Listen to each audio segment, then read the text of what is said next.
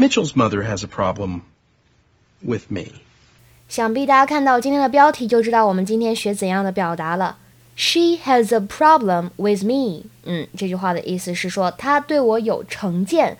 那么英语当中呢，have a problem with somebody or something，意思就是说呢，find something or someone annoying or offensive，就是看某人不爽、不顺眼的意思。A has a problem with B，就是说 A 看 B 不顺眼。 举个例子啊，我非常受不了别人抽烟，我就会说 I have a real problem with people who smoke。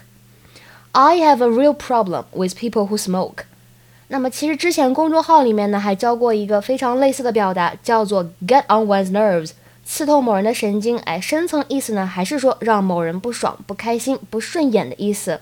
比如说刚才那个例句，我们可以换一种方法来表达，叫做 smoking really gets on my nerves。